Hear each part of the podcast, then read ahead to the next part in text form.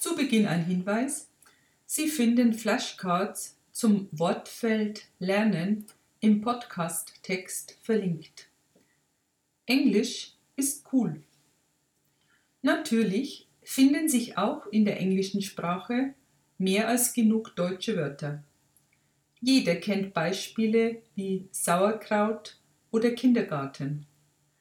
Umgekehrt allerdings neigt das Deutsche sehr viel stärker dazu, englischen Wortschatz zu importieren.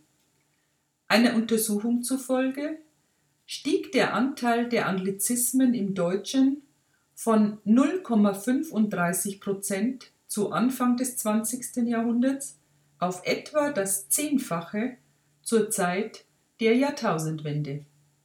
Manch ein Deutscher reagiert auf diese Entwicklung mit Sorge. Welche Gründe könnte sie haben?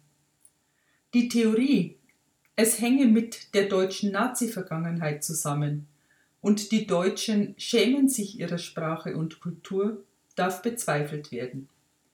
Eher schon spielt das Internet eine große Rolle und die Tatsache, dass Englisch ganz einfach cool ist. Man sieht es daran, dass vor allem Jugendliche ihre Rede mit vielen Anglizismen spicken und auch daran, dass das Englische in der Werbesprache verstärkt Einzug gehalten hat. Generell aber kann man sagen, dass auch in vielen anderen Sprachen Entlehnungen aus dem Englischen zu beobachten sind. Sprache war und ist zu keiner Zeit statisch. Der Sprachwandel ist etwas ganz Natürliches.